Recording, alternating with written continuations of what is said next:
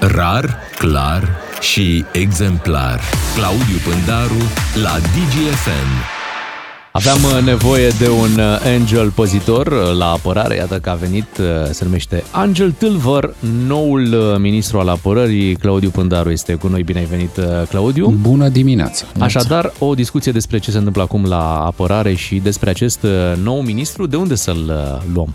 Păi, din Parlament. 5 mandate de parlamentari, e acolo de când lumea.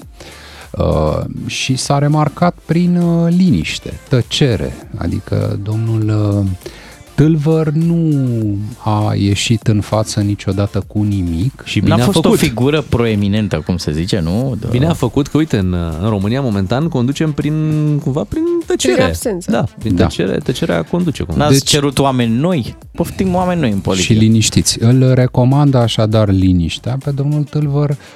O să vedem până la urmă cum se va descurca în fruntea Ministerului Apărării, deși e teoretic un post mai degrabă formal, pentru că armata și apărarea în general funcționează fără a fi nevoie de un ministru. Nu ministru dimensionează cadrele, numărul cadrelor militare, tehnica de apărare. Pe de altă parte, știi cum se spune, un conflict la graniță, în asta schimbă situația. Însă, acum, da, așa este.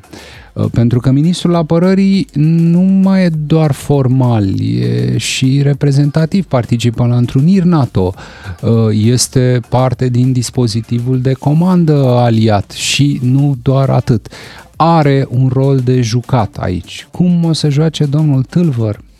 E foarte dificil de spus, pentru că domnul Tâlvăr, nu neavând niciun fel de anvergură publică conturată în acest moment, e greu să-l apuci de undeva și să spui că. CV-ul dânsului mai degrabă e singurul lucru care a fost comentat în aceste ore de când este ministru. Așa e, pentru că și tatăl participa la, cum spui tu, de întâlniri, și tatăl participa la niște întâlniri, a fost șef al contrainformațiilor în securitate, în securitatea comunistă, bineînțeles. Iar și aici este o discuție foarte lungă. Nu sunt din categoria celor care cred că fiul, nepotul, strănepotul ar trebui condamnat pentru ce a făcut un înaintaș de-ai lor. Dar cine l-a condamnat?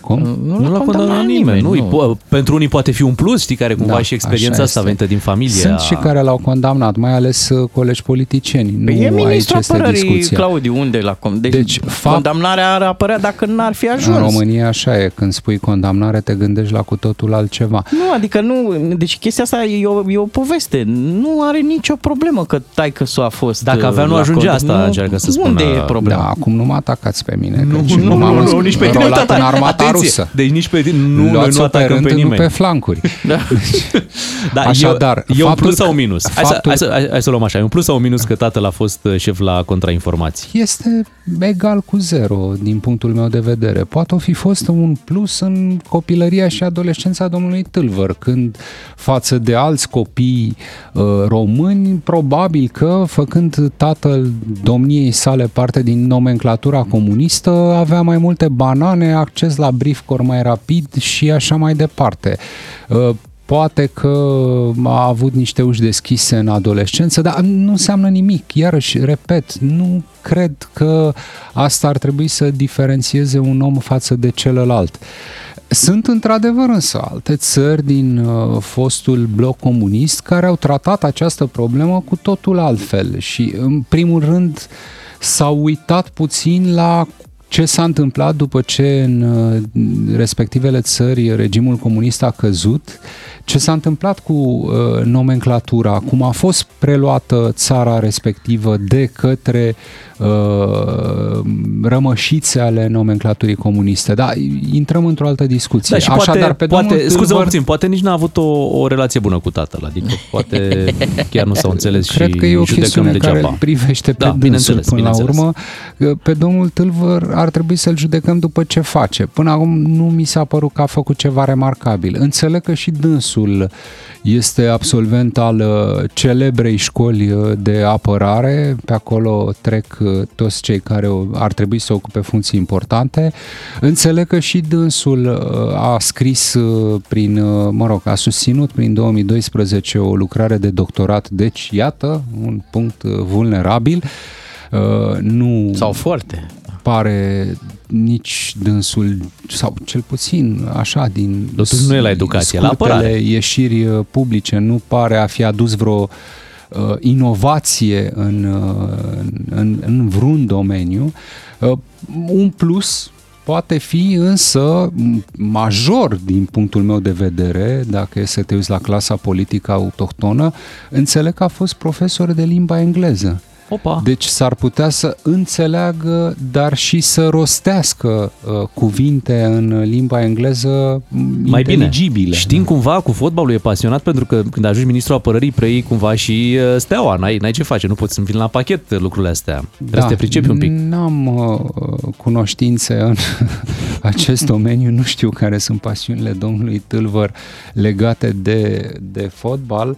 Știu însă că vine din Vrancea și este un politician vechi din Vrancea, deci s-ar putea mai degrabă decât Steaua să știe o altă echipă de politicieni condusă de un antrenor celebru, acum retras puțin, domnul Marian Oprișan. Tot auzi povestea asta, care ar fi legătura cu Marian Oprișan? E un apropiat al lui domnului Oprișan? Sau? General, nu cred că domnul Oprișan mai joacă acum vreun rol, dar în general politicienii cu state vechi din Vrancea sunt toți legați într-un fel sau altul de Marian Oprișan. Marian Oprișan, care nu este legat, este liber.